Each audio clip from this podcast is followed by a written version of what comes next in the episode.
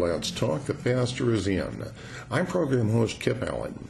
Let's Talk is a program for the Christian layman, the Lutheran who believes but has some questions.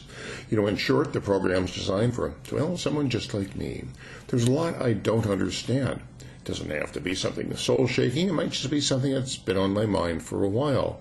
I find that rather than getting into a deep theological discussion, sometimes a front porch casual talk with a pastor is the best way to understanding. That's what this program is all about. And today's guest is Lance O'Donnell. He's the pastor of St. Paul Lutheran Church in Oconomowoc, Wisconsin. I have my questions. I'm sure you have yours. You can send your questions by email at any time to let's talk at kfuo.org. Or you can call into the program if you're in the St. Louis area, including Metro East. That's area code 314-821-0850.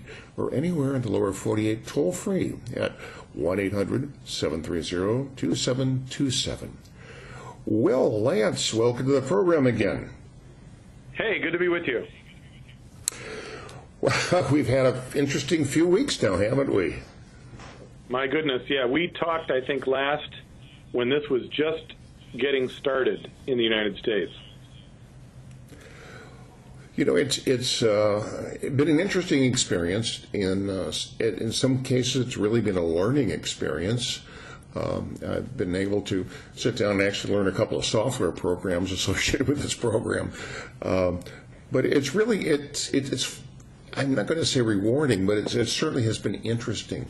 Uh, we're able to do this and uh, doing all sorts of different things. When you're in Wisconsin, I'm here at my home, and uh, Stephanie is at the station. She's one of the few people still at the uh, at the IC at the International Center, and we're getting this program going. So let's keep our fingers crossed and see how it's going. It, it's amazing. It's a new adventure for us, I think. It has been quite an adventure. Um, I'm sure you guys are you all having to do your shows mostly remotely? Yeah, almost entirely. Wow, what a what a momentous and mountainous thing to pull off for all of you. Well, it really is. I mean, we've had uh, the IC has been closed down officially through the end of April, and uh, just this past weekend, the officials in St. Louis City and St. Louis County have announced that the uh, shelter-in-place order is going to stand through at least uh, the middle of May. Now, I haven't heard yet from our HR people, but I suspect we're going to be doing it too as well.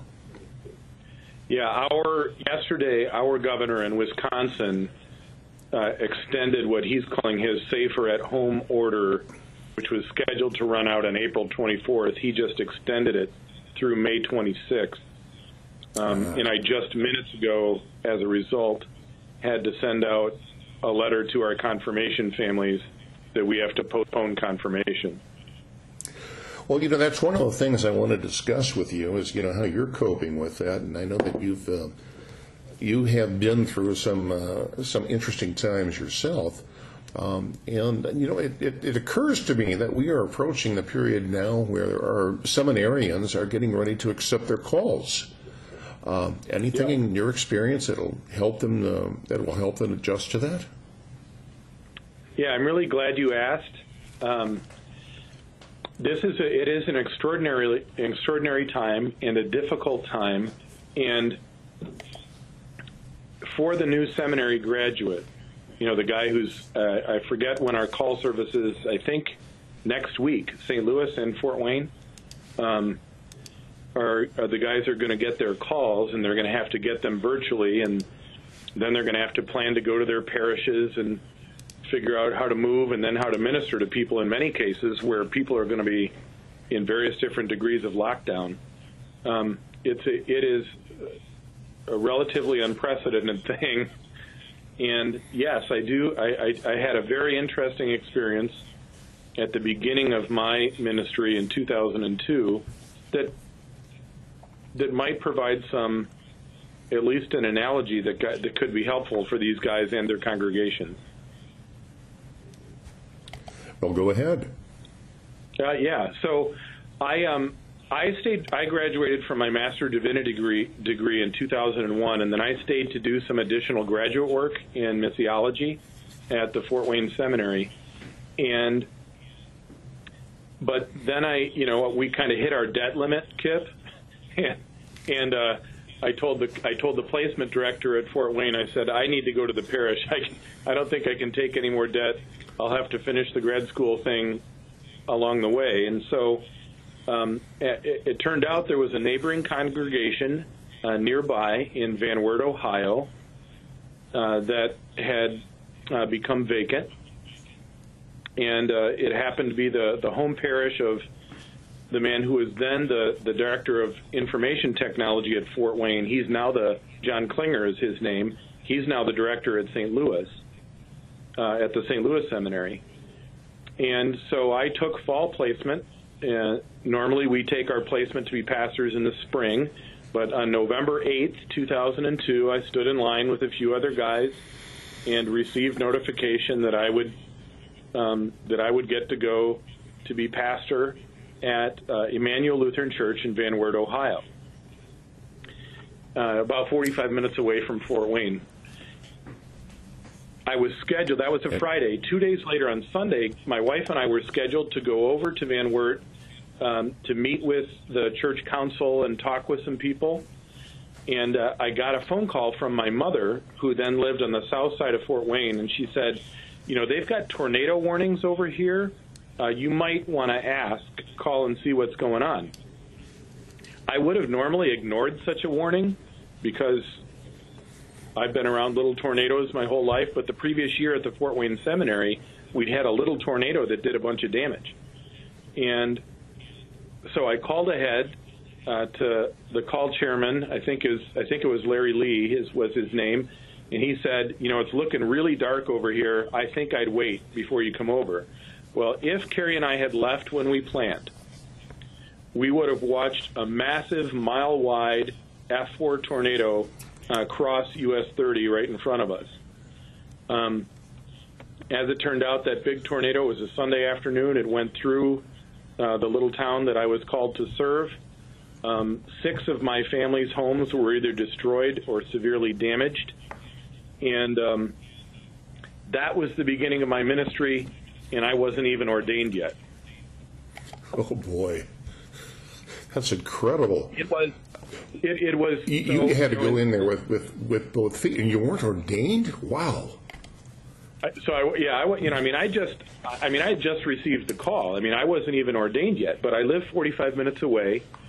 Uh, we waited a couple hours. You know, that we heard there was a tornado, so Carrie and I got in the car we drove we drove east. We drove over there.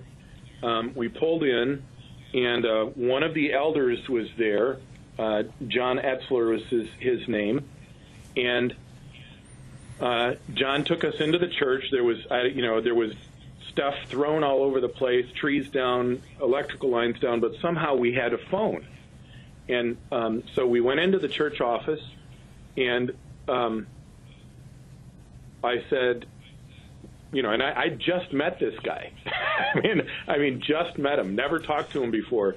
And I said, well, and he said, you know, he knew what the, where the path of the tornado had been, and he knew that some of our people lived out that way. So I said, okay. well, let's go. I said, let's go. So he drove, I think it was a little Ford SUV. My wife uh, sat there in the office and started taking phone calls, as I found out. John and I got in his his SUV and headed out, and um, and there was, you know, fortunately it was a fairly open area, but in many cases there was utter devastation, and you know, I, I had um, I had one of the most uh, formative experiences of my entire life that day, and and a lesson in faithfulness uh, from a number of people. It, and I'd love to explain. Um, if I can. Please go ahead. So, you know, for the for the guys out there, some you know, for guys who might be listening, uh, about to get your calls, and for the congregations about to receive them. You know, it's a mysterious thing. You know, a call is a call is kind of like an arranged marriage. In this situation, you don't know each other, but you know that God has called you together, and um, sometimes for new pastors, especially guys who are are young. You know, often a guy gets a call to a parish, and he's in his 20s, and very often the members of his congregation are old enough to be his parents or older, and you know this guy's just a kid, and very often the new the new pastor struggles with uh, developing uh, a sense of respect and rapport. You know, this guy's been, you know, Kip. You can imagine he's studied his tail off for years. He's just got his master divinity degree. He's very well educated, um, and he's eager to be to get going, uh, to be to care for souls and preach and all that stuff.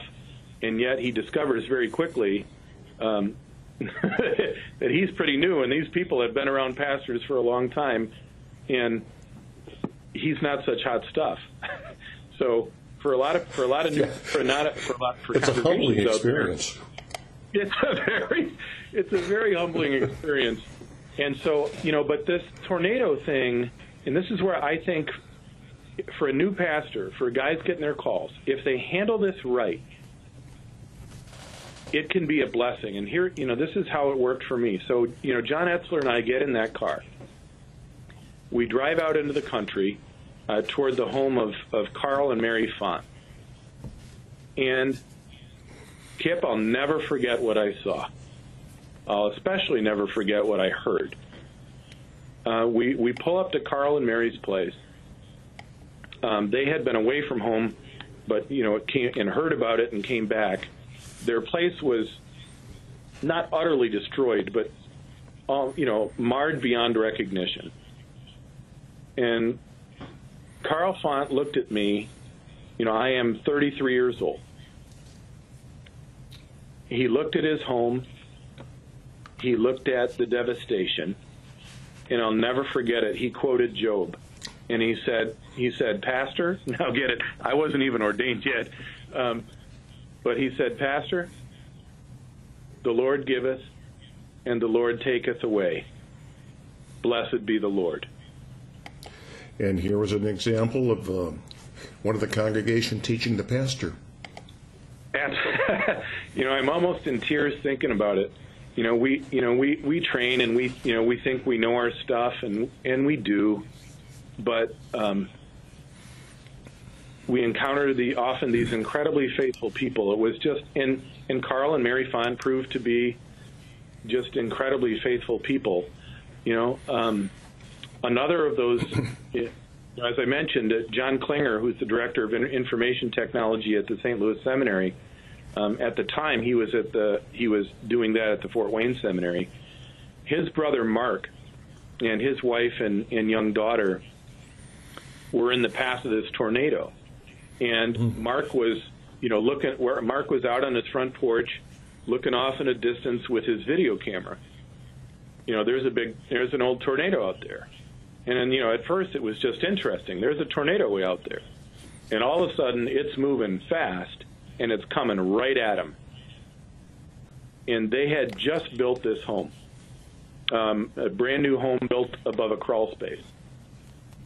And if, as I remember the, as I remember the story as Mark told me, um, he sees this thing coming at him. He gets his wife and his daughter, and they go into the crawl space. He ties a rope um, he puts his wife on the bottom, uh, his daughter in between them, ties a rope around all of them, and ties the rope to the side of the foundation underneath in the crawl space. And he's on top of them in push up position. You know, Mark's a big guy, strong, um, and then they hear the tornado coming. And he and he said he said, Pastor, it, it was exactly like they tell you. It sounded like a giant freight train coming on top of us. And this great big calamity comes on them, he said he felt the, all the he felt the, the the side of the foundation start to collapse onto him. You know, Mark's a strong guy. He's there in push-up position on top of his wife and daughter, literally kind of holding the holding it off them. And he told me, he said, Pastor, I'm praying. I'm praying, Lord, I can't do this anymore. And then the tornado lifted up everything and threw it all over the all over the countryside. Um, and you know, I think one of his checks ended up an hour and a half away, discovered in Toledo. Um, Oh man. it's you know, and so you know, you know, there were those stories. There were two people that died in that tornado, and so for, but for me, you know, I was there. I was there when the crisis occurred. I wasn't far away, and so I was regularly there and in communication with people. You know, in the next few weeks. So I was that was that was November 10th, 2002. Um, I was in, ordained and installed three weeks later, on the first Sunday in Advent, December 1st, 2002. Because I was there at a time of uh, at, at, a time of tragedy and confusion, um, those people didn't wait to call me pastor, and m- me being there and attempting in the midst of also trying to you know trying to be a full-time PhD student, um, me being there and being along with them, just being alongside them in the midst of this, it endeared us to one another uh, in a way that uh, that has continued to this day.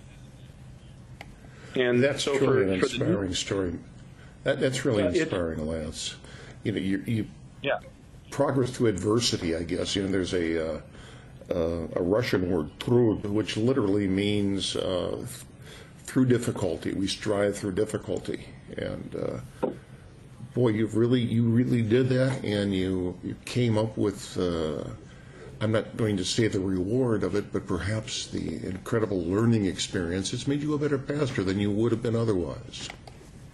Yeah, and I was just there. You know, I mean, I don't think I did anything extraordinary. I just did. You know, I was taught to be a pastor at Fort Wayne. You know, you you you pray with people, you be with them, you enter into life with them. Uh, I didn't do anything. I just did what pastors do. I thought, and but because I was there, there were there were some bonds that formed, and and what it also helped, and this is where for the new guys, um, new pastors sometimes do stupid things. You know, we, we no. right? We we mess up. We don't think clearly through some things. We don't have experience. Um, you know, for the guys going out there, you know, if, if you bury in with your people, you do your best to stay connected to them. Find a way to get connected to people, even though you can't necessarily all get together, because you're there at a very challenging time, and because you've you know, you show yourself just willing to be a pastor and, and to try and deal with things during difficult circumstances, um, you know, it, it earns, uh, you know, well, I don't want to say earns, but, you know, there, I mean, there's some capital there. And I made some stupid mistakes in Van Wert, acted rashly, didn't think through a couple things, said a couple things from the pulpit that I shouldn't have. Um, and I, I think in part because – they knew me, and they knew my they knew my heart, and they knew that I loved them. That they were they were very very forbearing with me. And you know, it occurs to me, uh, you had mentioned very early in this program that you, you just now had to send out notices to uh, people about the confirmation classes because the governor has extended the uh, period of, of uh, being at home. What yeah would you suggest now to the to the new graduates who will accept those calls who are facing similar situations where they can't really get the congregations together and meet them? Well, you, we do have resources uh, to be able to communicate with people. I would, you know, we've we still have a phone. Um, you have you have computers. In some cases, you can meet at you know even at a little bit of distance. Um, you have to be you have to be careful. You know, follow your follow your health guides. But you know, we, phone calls can be a powerful thing. Setting up, you know, a Zoom meeting can be really helpful to people. Giving people an opportunity to get to know their new pastor um, can be a helpful thing. This, you know, this afternoon I'm going to host a, a virtual happy hour for our staff here. And uh, you know, I mean, it's not ideal, but you know, you could, you know, the new pastor could do that kind of thing. You know, put a, you know, have a meeting, a Zoom, you know, a Zoom meeting or some kind of Skype or something like that, and make himself available. And you know, just be there and have a have a snack virtually, you know, and and take questions. And you know, he could divide that up among the congregation. He could say, you know, depending on the size of the church, he could say, I'm, you know, let's take the A, B, C's, and D's, you know, and issue an invitation to everybody. And if you can join at this time, do it. And that can be something he can do. And it would be a great time also at, at this particular area for, uh, what's the word I'm thinking of, uh, to really join with the with the congregation. And this is interesting because you know they, they you can't do it inside the the physical church itself. You have to reach out, Right. and uh, and the pastor, the, the new uh, the new people answering their calls will be will be in the same situation that the parishioners will be in. And uh, Right. this is something that they can stress that, yeah, I understand what you're going through because I'm going through it too. No doubt, and I think that you know you you raised something that's an important part. Is there's the other side of this. There's the pastor side, but there's also the congregation side. You know, they're excited about the new pastor. They're sometimes a little nervous about the new pastor. Um, they want to get to know the new pastor, and yet they can't. Um, this is, you know, and the new pastor may well have a family. I- I- You know, this is what a challenging time to pick up your family and move, and you're under social restrictions.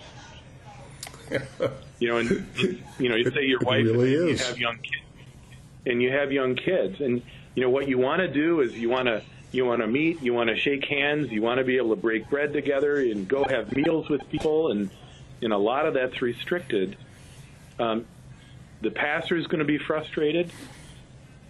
Uh, his wife is going to be frustrated if he's married. That, that you know the the children will want to meet the new children, and yet they're not going to be. They're going to be stuck at home. It's it's it will be it will be difficult for absolutely everybody. And if you can be forbearing with one another, my sense is the relation you you know you'll provide a foundation for for deep relationships in this in this situation. Well, as you found out from firsthand, Lance, uh, you were in the trenches with your parishioners on this, and uh, I I think there would be a real bond that would form between you and them, where they, again, as I said, you know, they, they, you know firsthand what they were going through. You were going through it as well, and you know, that's the type of thing that spreads throughout the congregation and brings in. um a feeling of community and, and knowing that the church cares. Share, shared experience is a powerful thing, isn't it? Especially shared challenge. Shared adversity.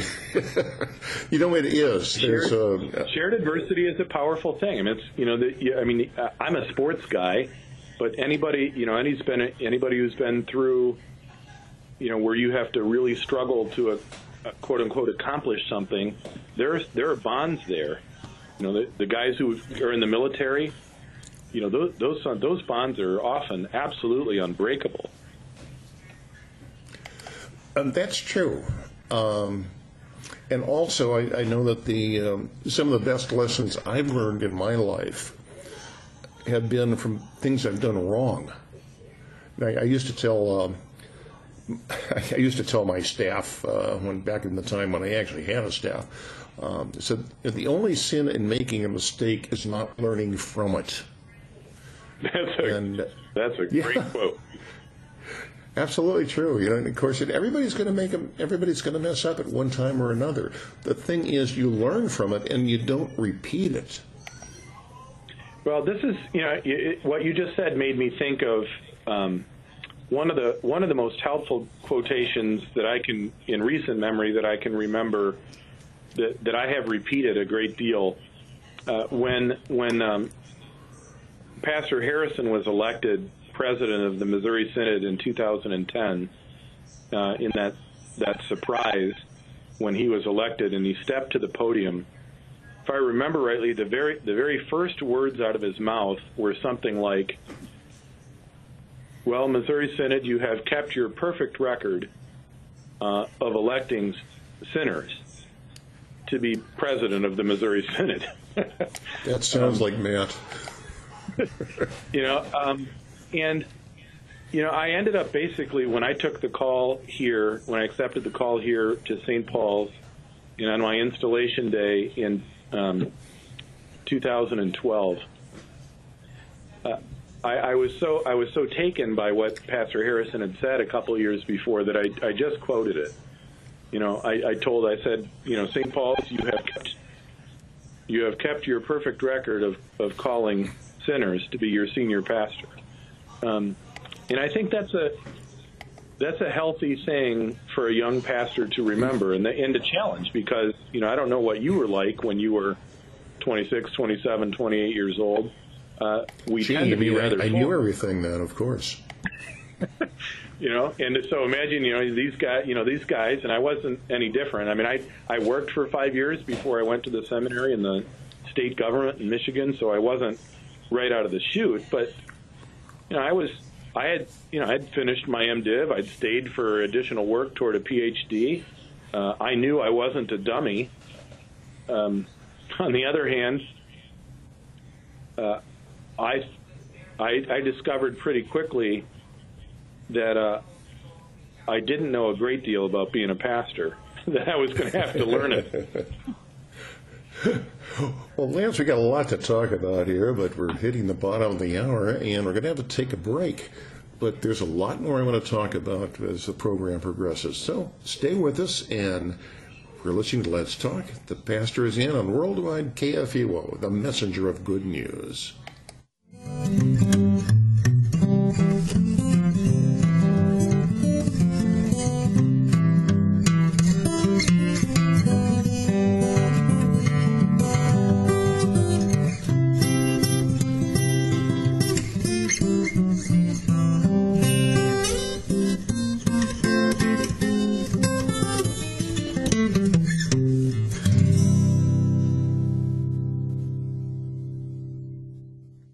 Other disciples were excited to run up and tell Thomas, who was not with them, that they had seen the Lord. But Thomas said, Unless I see in his hands the imprint of the nails, put my finger into the place of the nails, and put my hand into his side, I won't believe. Well, he did just that a week later, and exclaimed, My Lord and my God. Jesus said, Blessed are those who have not seen and yet believe. I'll talk about that statement this Saturday and Sunday morning at 7:45 a.m. Central on Moments of Assurance Weekend, KFUO. Hello, I'm Gary Duncan. The COVID 19 pandemic is affecting our routines, vocation, and worship. Recently, you received a mailing about our annual Sharathon fundraising event. However, during this unprecedented time, KFUO Radio is postponing our on air portion of Sharathon until June 25th through the 27th. Gifts can still be made through the mail and online, plus, those gifts will be matched by this year's matching fund. I know times are tough, but when you are able to bless our ministry, please do so. Opportunities to share the hope that is ours through Jesus Christ increase at times like this. And as a partner, you provide for those in our neighborhoods and around the world to hear the gospel message through KFUO radio. I pray for you and your safety, and I ask for you to pray for KFUO, our staff, and volunteers during this difficult time. And again, our plans are to move the broadcast dates of our on-air Sharathon until June 25th through the 27th. Thank you for listening and supporting KFUO. Christ for you, anytime, anywhere. Websites selling binary options claim they are low cost, high reward investments. What they don't tell you is that binary options are high risk bets where the odds are stacked against you, that withdrawing money is often almost impossible, and the representatives will contact you with intense sales tactics or even threats. Protect yourself. Don't let anyone pressure you into making investments or quick decisions. Visit MissouriProtectsInvestors.com to learn more. Paid for by the Missouri Secretary of State's Investor Education and Protection Fund.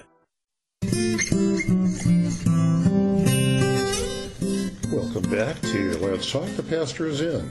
I'm program host Kip Allen. My guest pastor today is Pastor Lance O'Donnell from St. Paul Lutheran Church in Akamanawak, Wisconsin. Love saying that word, Akamanawak. you still can't get it right, but it's a good effort. Yeah, cl- close enough. How do you say that, actually? You stress the second syllable. It's Oconomowoc. Akamanawak. Akamanawak. There you go. You got it. Hey, Well I got it. I learned something new today. uh, Lance, something I wanted to bring up um, again, since we're talking about how this situation is changing everyone, and how we're adjusting to it and what we're meeting. Uh, it, it, brings to mind an article I had read recently uh, about how this situation has actually toppled some of our false idols. Now, what do we mean by false idols? Well, what were we looking at that was important? I mean, sports figures, celebrities. These things are no longer important to us. Some of the more humble people are suddenly taking a huge, huge step forward and are, are really, really looming big in our lives. Now, I'm, I'm thinking specifically, one of the things I do here, one of the reasons I, I can get out of the house, is I have to go to my grocery store and there are those workers there, and they have made changes inside the uh, the shop. Uh, they've got the little things on the floor, you know, to stay six feet away from people, and uh, extremely helpful. I mean, they've got people out there uh, in the entranceway, and they they're wiping down all the baskets and everything. And you go into the store, and by golly, there are no empty shelves except maybe for toilet paper and paper paper products, but I mean the food is all there, the the meat, the fresh produce, and everything that has been brought to them by truck drivers who are driving all across the country, who are bringing the produce in from the farmers and from the and from the warehouses. These people have really risen to this to the uh, to the challenge, and they are meeting it. And I like to, not I like to think, but sometimes I think, what would it be like without these people, without these true heroes. I, I'm, I remember back when I was in college, I took a uh, poli sci course, and the professor said something to the effect of, "No civilization is ever more than three meals away from a revolution." And think about that. I mean, yeah, it's absolutely true. You know, I don't care. You know, the, since the you know, I, I miss the Cardinals. I know that there's, there's going to be a problem with the baseball season. Uh, I don't get to see some of the uh, movies I really wanted to see. But so what? I mean, those things really getting down to it. Those are those are false idols for me. Those are things that I used to think were important. Now I see the people and the things that are truly important, and that's what I mean by the false idols. Uh, people in general, I know I certainly have, gosh, I'm a sinner, uh, have pursued the wrong things. I've not always thought about uh, what it is. You know, it, it does, the idol doesn't have to be a golden calf. It can be something else.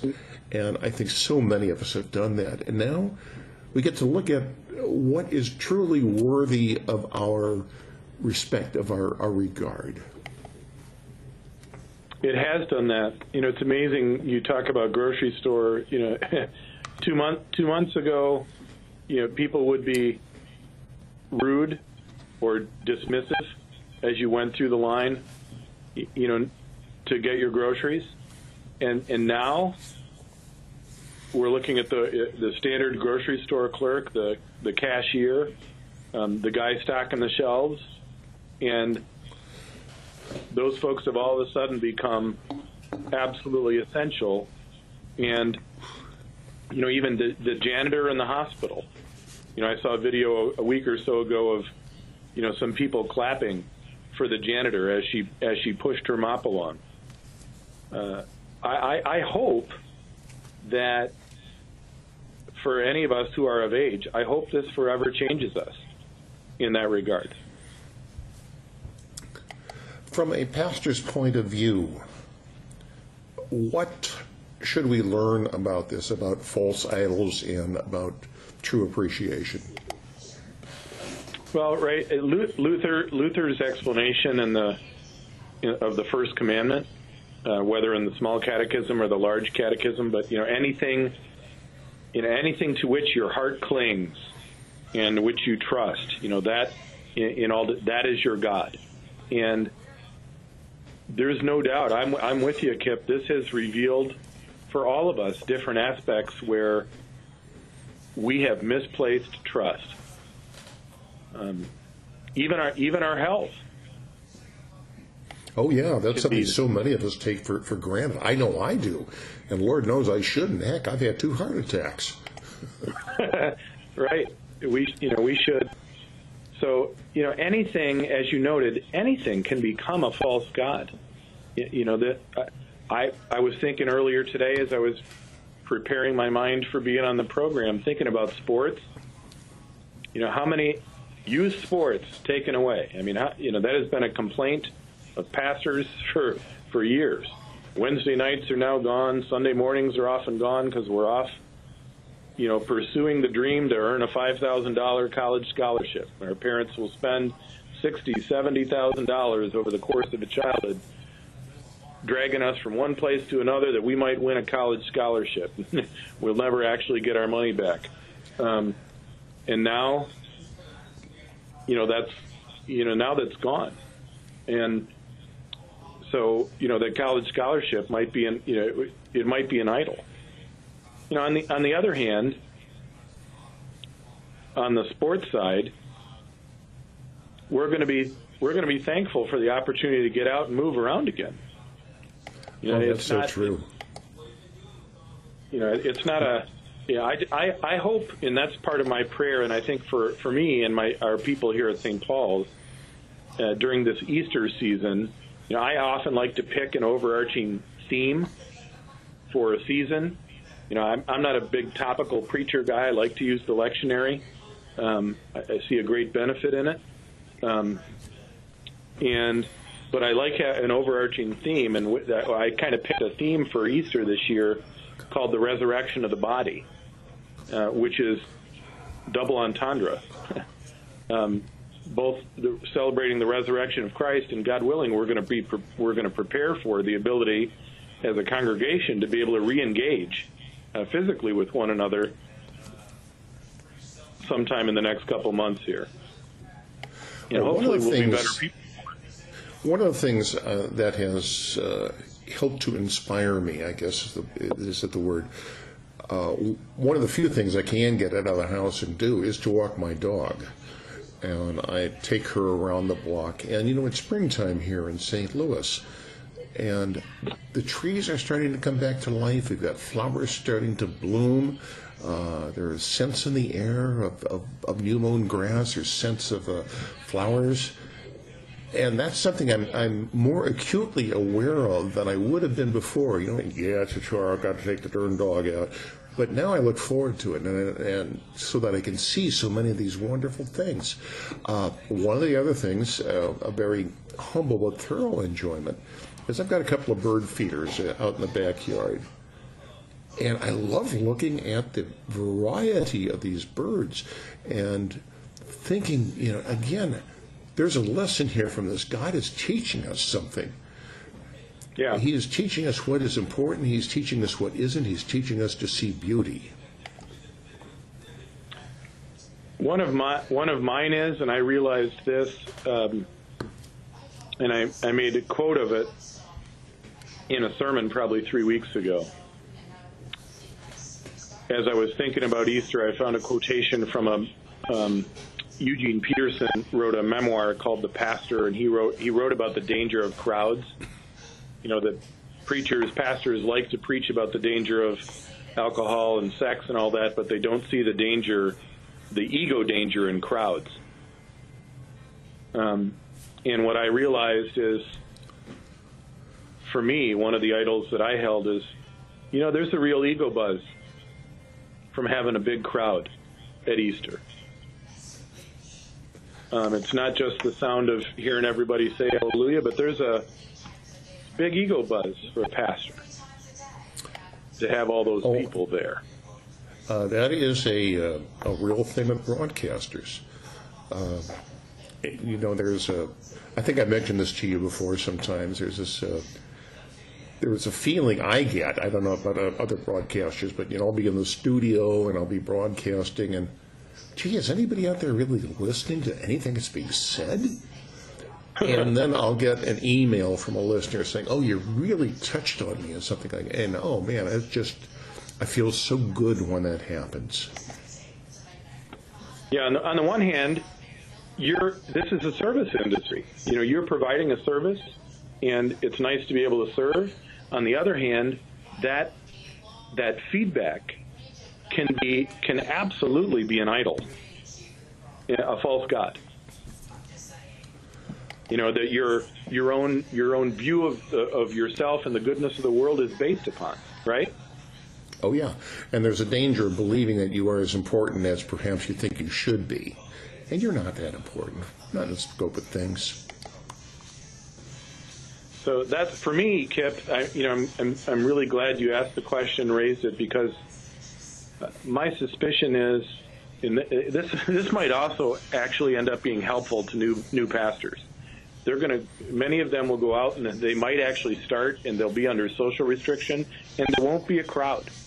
They're going to have to start doing it, doing their thing uh, to an empty church. And um, That's interesting. I hadn't thought of that. But you know, you're absolutely we- right. it's not what we signed up for. Well, actually, it is. You sign up to do whatever God puts in your path. Right. The- But, yeah, and I meant to, I meant to say that it's not what we thought we signed up for. Um, you know, we wanted to be amongst a, a crowd of people, and you know, there is there is something to it, and you know, then you're going to be there, and it's to an empty church, and you're you're doing this over tele or uh, over a camera or radio broadcast or something like that. It's um, it's a whole different set of challenges. Well, I'm sure you've heard the old saying uh, if you want to hear God laugh, tell him your plans. It's what an extraordinary. Can may I ask you a question? Certainly, go right ahead. Well, I mean, you know, we're on the radio here, so feel free. I just, how are you holding up? What a massive change for you and your people at KFUO.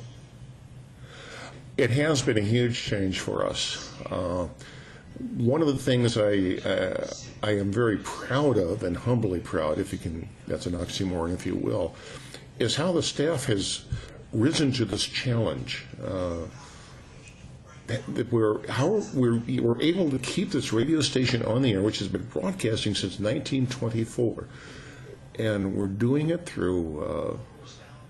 Through adversity. We're doing it through uh, belief in each other. We're doing it through a, a belief in a common cause, which is, of course, the gospel message. And yeah, it has been it's been interesting to say the to say the least. Most of us are at home. We get one or two per, one or two people who manage to get into the station and are able to do the things that need to be done that cannot be done remotely. Uh, and we're learning what we can do. I mean, I, I'm finding that I can do about 80% of what I used to do at the IC here at home. Um, there's 20% I simply cannot do. But it's a matter of rising to it and how the others are taking up the slack of the things that I can't do and others can't do. Uh, our program director is a gentleman by the name of Andy Bates. And Andy has been doing um, um, just a yeoman's job there. Everything from scheduling uh, studio time to being able to fill in board shifts that I can't do, things along that line. And uh, you know, the the, uh, the board op for this program, Stephanie Licklider, she's a, a young lady who is doing what needs to be done to keep this this program, the station, on the air, and uh, it's inspirational in a lot of ways. I, frankly, I wasn't sure when this thing first happened that we'd be able to do this. You know, of course, I'm an old time broadcaster, and I keep thinking, gosh, if this had happened 10, 15 years ago, there's no way we could have kept on the air. But now we can, and it's uh, the way we have worked together with uh, with each other, the way we have worked with our information technology department to make sure that everything is done. Like I'm, as I mentioned, you know, I'm I'm working here from home, uh, a microphone, and I'm working from my uh, my home computer, uh, which is a Mac, where the stuff I do at work is usually on a PC, and I spent many many minutes, hours on the phone with the IT people configuring the uh, configuring my computer so that we can do the things that need to be done, including uh, linking to uh, to incredible programs that normally I couldn't. For example, I can sign on to a virtual desktop with the servers at work. Uh, And again, as I say, if this had happened a few years ago, it couldn't have been done. And I'm just uh, amazed that everything here has has worked the way how it has, and how the the staff has so come together on this thing. It's it's it's truly a, a, a message in fellowship. How uh, you know? I, a, I guess I'm thrilled to hear it and very proud of you. And I, I regret to say I hadn't put a lot. Of, I hadn't put a lot of thought to what it would what it meant for you guys to be on the air. Uh, because the last time we were on the air, you were in the studio, and I just hadn't. It hadn't occurred to me you're at home, in trying to pull this off. I'm I'm proud of you all for doing that. Uh, how are you guys going to be different when all this ends? I think we're going to be more appreciative of each, of each other. Uh, we've not only shown that we can rise to this challenge, but uh, you know, there's a separation where we're not able to see each other, and this is something that I miss. You know, where we get together at the uh, at the station, we say hello, hi, how you doing, Andy? Hey, what's going on, Steph? Mary, what what's going on? Things like that. Uh, going over to the cafeteria, sitting down and eating, listening to the uh, people getting ready for the chapel service that we do every 10 o'clock, at 10 o'clock every weekday. And not being able to see the people, you know, that, that's what I mean. Uh, I think we are going to be much more appreciative of each other's company after this is over. Um, so, what what do you think? I'm just curious, related to the question you asked earlier. What's what's one of the big idols of radio that this is this has revealed for you? Oh boy, I was afraid you were going to ask me Did I that. ask, did I ask the wrong question? You know, I'm going to say it's ego. Uh, it's one of the things that nobody goes into this business, at least in this side of the microphone, unless they have an enormous ego. Uh, who me? Yeah.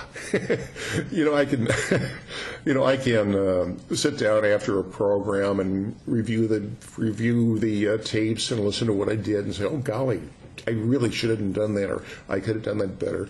But when the mic is hot, when it's on, uh, there is this belief I have, and I'm sure other broadcasters have it as well, that you're the best thing that ever hit the airwaves. You've got to believe that because if you don't, it's going to show in your voice. And there is a danger there of thinking that you're really as good as you think you are. and and uh, that's my false idol, I think. Uh, I'm, I'm you know, could the station do without me? Yeah, they sure could. Just like the gospel message doesn't need me, but it uses me as a tool. And uh, that's that's one of my false idols is that uh, no, they don't need me. I need them. Do you mind if I reveal another one of mine? Please go ahead. Since we're talking about idols, um, you know, it's the very same thing. You know, you don't you don't stand up in front of people um, as a pastor and not think you've at least to some degree, degree got the goods. Um, you know, we haven't had people in the pews in a month. You know, we pulled it off. You know, similarly, we had a small group of people that somehow, you know, we became televangelists overnight, um, having to do all this on video and so forth. And we entered this last this this fiscal year, Kip, with a a little bit of a projected budget deficit. You know, we finally restored a, a, what I regard as the full-time staff, all the full-time teachers all the way through. We, we called a full-time musician. Um, we did a lot over the work over the previous years to get ready for that, but we entered the year not sure how we were going to make it, and up until a month or so ago, we were still running a deficit and wondering, and then all this hit. All this stuff hit, and we're going to shut down. We can't have, we can't have church. And I talked to a pastor friend who told me that his first offering was it was catastrophically low. And I thought, oh my, you know, what's going to happen? So then, you know, the numbers came in for us in our our you know the first week of quarantine at St. Paul, our offering was you know 65% of budget, something like that. Low, but not absolutely catastrophically not catastrophically low. And I thought, you know, boy, are we going to, uh, you know, are we going to have to cut salaries? Are we going to have to lay people off? You know, I'm the senior pastor. Um, I'm, I'm fearful, honestly. Week two, uh, without giving the exact figures, Kip, our offerings went up. Week three, our offerings went magnificently over. Week four, uh, our Easter offering wasn't quite as good as what a normal in-person Easter offering would have been, but it was above budget projections overall. And I, I, I just, I went upstairs and I, I cried. You know, I said, How are you getting your you know, offerings talk if you're about- not doing the services? that's I said talk about realizing like you said that you know I realize you know I mean I'm not standing in front of people I'm not you know I'm you know I'm not we're not having thir- you know we're we're doing worship and God's people here have rallied and I said Lord are you going to bring us out of a deficit in the middle of a global pandemic I said Lord I believe help my unbelief I'm I'm still just stunned stunned And that's the type of uh, studying that you can appreciate. It, it, it's humbling. It's humbling. Yeah. Oh, That's- man, I got to tell you. That's the word. you know, and so many other churches are in, are in trouble. You know, and it, you know, God knows what happens in the next few weeks here.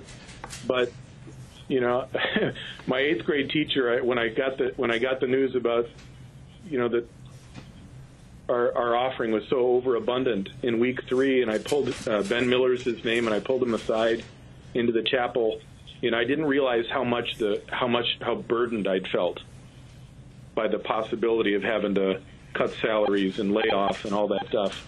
And when I saw that offering came in week three and it was up again, I just I realized the Lord is going to get us through this. And I realized, you know, I realized that I had doubted, and I just cried. Um, you know, Lord, Well, you're going to coming get up to the we're coming up to the end of the program here. Uh, I think it would be very appropriate for us to end this with a very short prayer. Can you do that for us? Gladly. Lord, we thank you for the, the way you crush our idols, and in so doing, uh, revealing that you alone are God. Grant us forgiveness where we are wrong and help us to trust in Christ and Him alone. In Jesus' name we pray. Amen. Amen. You've been listening to The Pastor is In, a weekly chance to chat with the pastor. Your support is vital for this program to continue. To learn about giving opportunities, call Mary at 314 996 1518. You can make a gift safe, secure, and easily online at kfuo.org. Thank you for listening and supporting The Pastor is In on Worldwide KFUO.